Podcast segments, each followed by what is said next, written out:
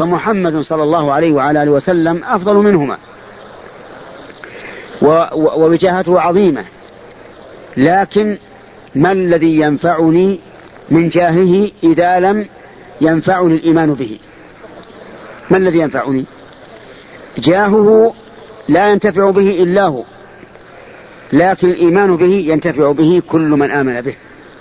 فأنت يا أخي بدل ما تقول اللهم إني أسألك بجاه نبيك، قل اللهم إني أسألك بالإيمان بنبيك أو, ب... أو بمتابعة نبيك، أو أسألك بحب نبيك، لأن حب النبي من دين الله.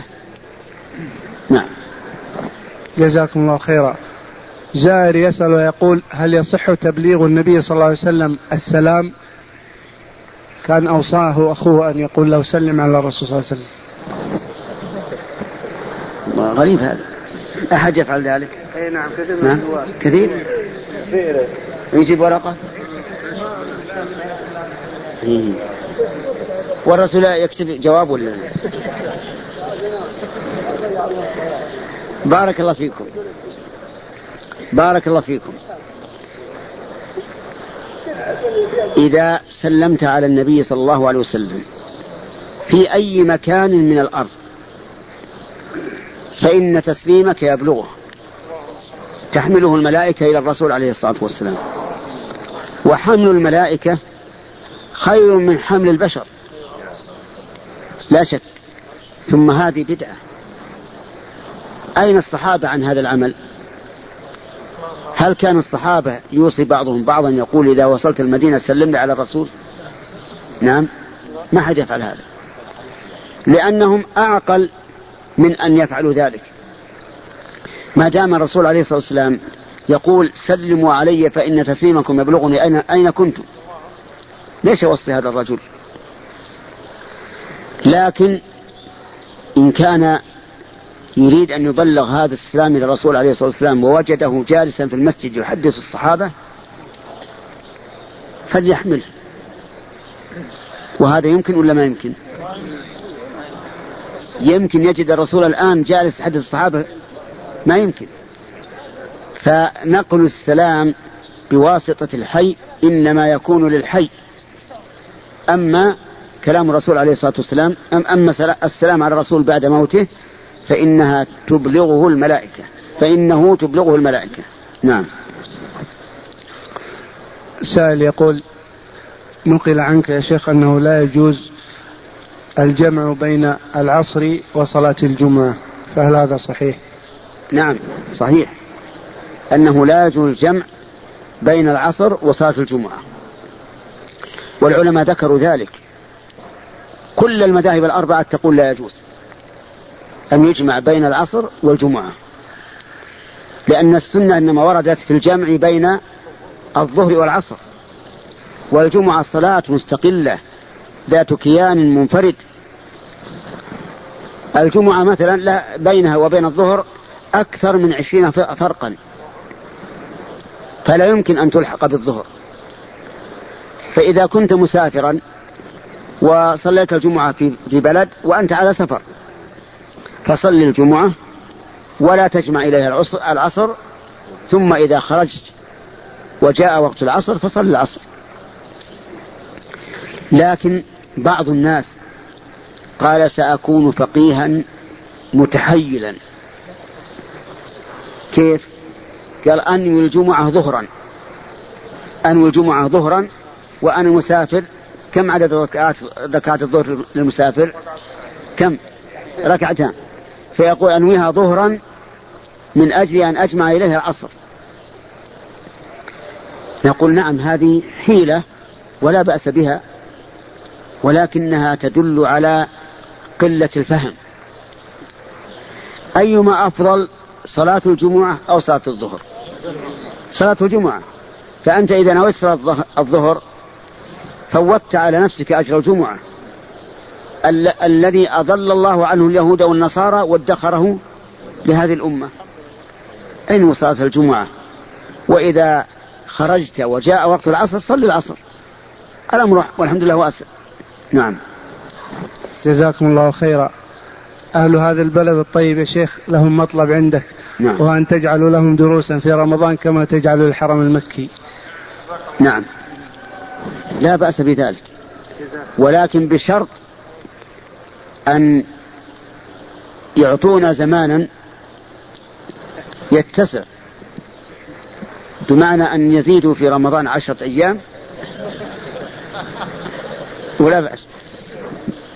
ليس ليس هذا هو، ليس بممكن في غير رمضان. وهم إن شاء الله أهل هذا البلد إن شاء الله تعالى من أهل العدل، ولو سأل ولو سألتهم أيما أولى أن أتحدث إلى قوم كثيرين وإلى قوم دونهم بالكثرة لقالوا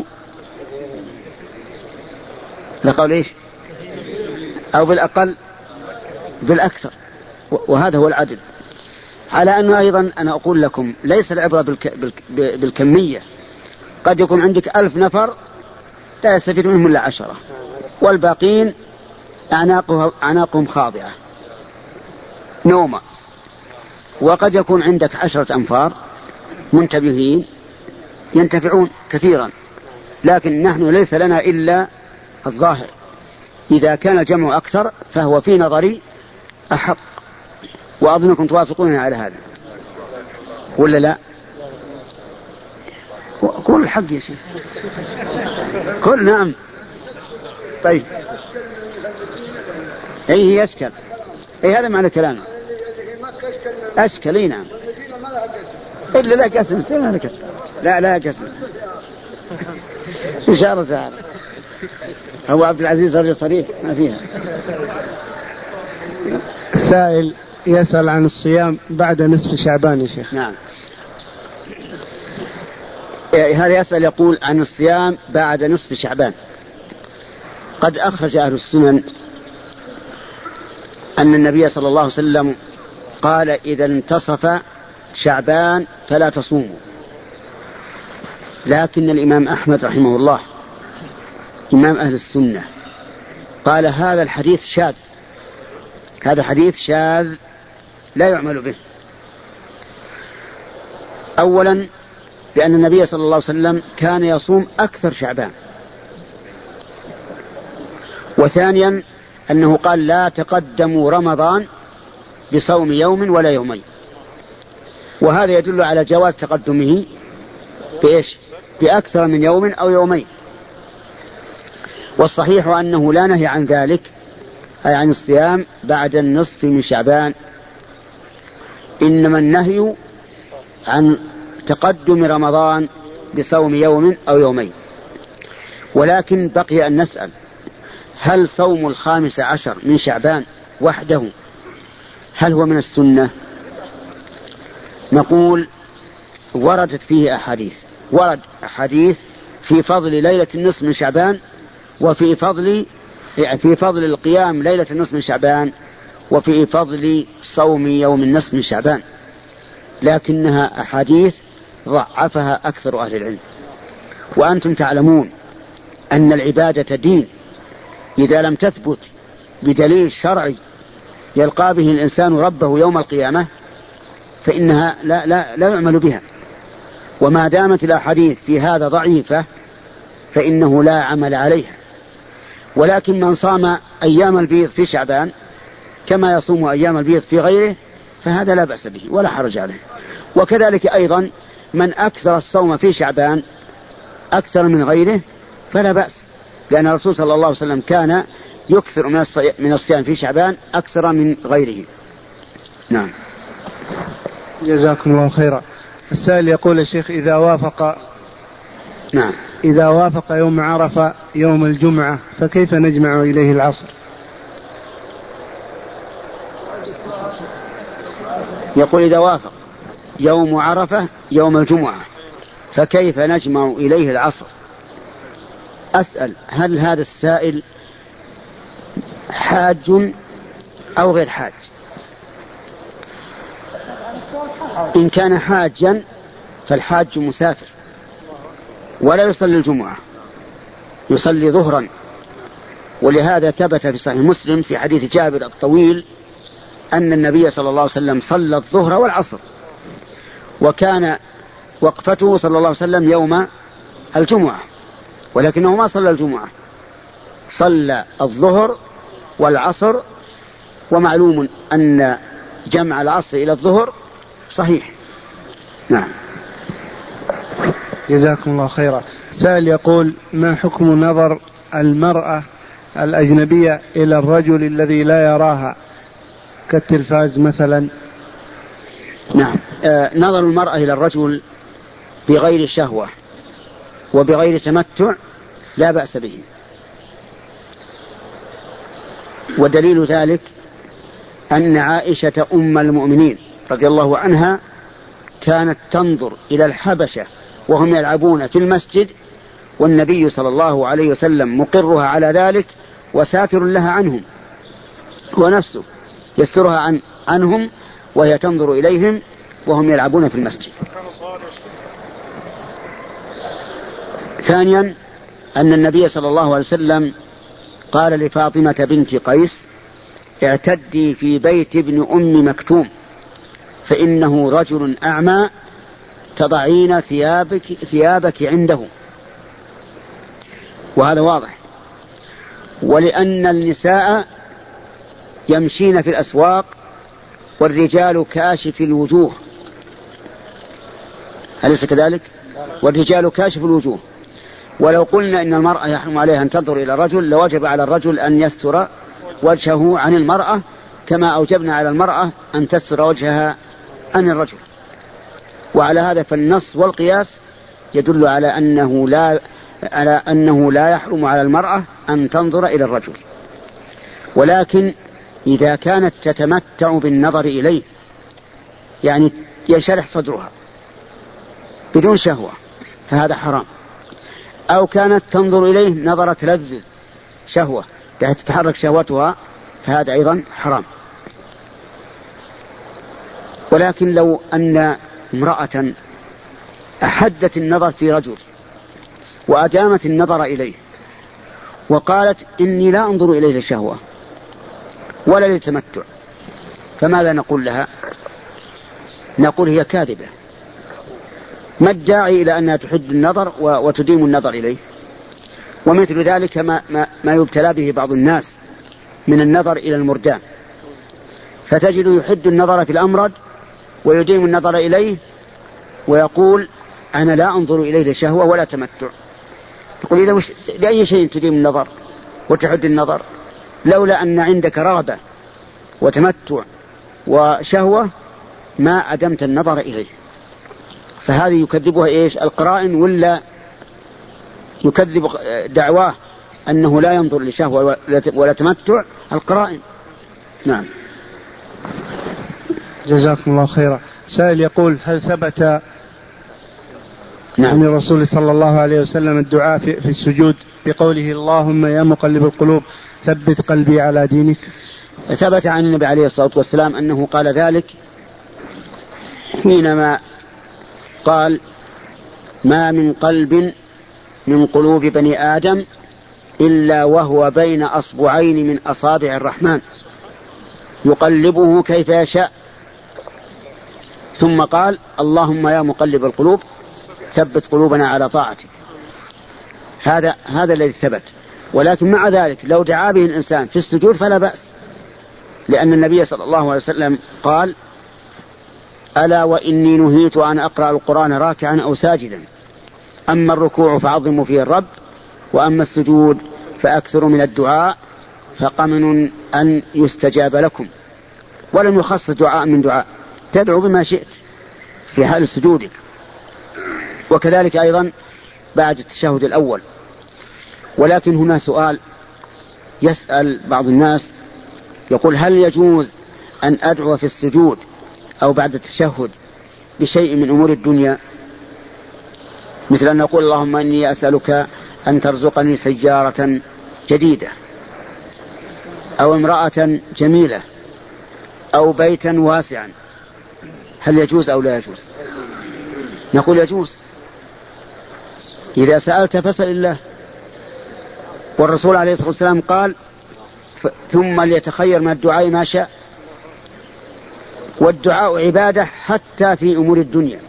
حتى لو دعوت بأمور الدنيا فهو عبادة ما لم تدعو بإثم أو قطيعة رحم. نعم. السؤال الأخير شيخ، يقول السائل: في بيت من بيوت المسلمين خادمة النصرانية، وفي هذا البيت امرأة طاعنة في السن، فهل يجوز لهذه المرأة أي الخادمة أن توضئ هذه المرأة الكبيرة وأن تغسلها؟ نعم. أولا أننا ننصح إخواننا من اتباع هذه الموضة التي صار الناس يتباهون بها ويتباخرون فيها في جلب الخادمات، فتجد هؤلاء القوم ليسوا بحاجة للخادمات، لكن يقولون جيراننا عندهم خادم، فلان عنده خادم، فيأتون بالخدم. وهذا لمسنا منه بعض الشر، فإن بعض الخادمات تأتي بلا محرم وتبقى في البيت، ويكون في البيت الشباب، وربما تكون شابة هي أيضا، فيحصل الشر، يحصل الشر والفتنة يجب اتقاؤها والبعد عنها. ولا أرى الآن حسب ما أسمع من كلام الناس وحسب ما يرد علي من أسئلة أن الإنسان يأتي بخادم إلا بثلاث شروط: الشرط الأول الحاجة الملحة، والشرط الثاني أن يكون معها محرم، والثالث أن تكون مسلمة، لأن كثرة غير المسلمين في البلاد في الجزيرة العربية خطر على الجزيرة العربية. إذا كثر غير المسلمين في الجزيرة العربية سوف يطالبون غدا ببناء الكنائس وإيجاد المدارس، وربما يتولد منهم مفاسد يلقون على أولادنا الشبهات، لأنهم يعتقدون أنهم على دين. حتى أنه قيل لي والعهد على القائل، ولكن ما أدري يصح ولا، قال إن بعض الناس عنده خادم خادم عندها نصح ناصحة تقول للصبيان الصغار وهي تقويهم، تقول تلقنهم: أشهد أن عيسى ابن الله. تقول للصبيان تعلمهم: أشهد أن عيسى ابن الله، لأن هي تعتقد أن عيسى ابن الله وتعتقد أن هذا نصيحة، فهم على خطر. يعني أن وجود الكفار بيننا على خطر عظيم، وأخشى أن يكون الإنسان خصما لرسول الله صلى الله عليه وسلم يوم القيامة، حيث قال: أخرجوا اليهود والنصارى من جزيرة العرب، وقال: أخرجوا المشركين من جزيرة العرب، وقال: لا, لا, لا أخرجن اليهود والنصارى من جزيرة العرب حتى لا أدع إلا مسلما. فالله الله أيها الإخوة بالاستغناء عن الخدم ما استطعتم، فإن اضطررتم إلى ذلك فالأمر والحمد لله واسع، لكن احرصوا على أن تكون مسلمة معها محرمها، وأنتم في حاجة إلى ذلك. ثم إذا تمت الشروط ووجدتم فتنة فتلافوا هذه الفتنة اصرفوها عنكم، إما بترحيلها إلى بلادها أو إعطائها لمن تثقون به بحسب الحاجة. نعم. أما بالنسبة للتأصيل والتوضئة فإن الواجب على الإنسان أن يستر عورته، إلا الزوج مع زوجته والزوجة مع زوجها، بقول الله تعالى: والذين هم لفروجهم حافظون إلا على أزواجهم أو ما ملكت أيمانهم فإنهم غير ملومين فمن ابتغى وراء ذلك فأولئك هم العادون. لكن عند الضرورة لا بأس أن تنجيها بالماء، وأما الوضوء فلا بأس أيضا أن تصب عليها، والذي يباشر الدلك والغسل المرأة التي تتوضأ. أصبر يا جماعة، خلاص ولا؟ وإلى هنا ينتهي هذا المجلس وهذا اللقاء، وأسأل الله سبحانه وتعالى أن يجعله لقاء مباركا وأن ينفعنا وإياكم بما علمنا إنه جواد كريم.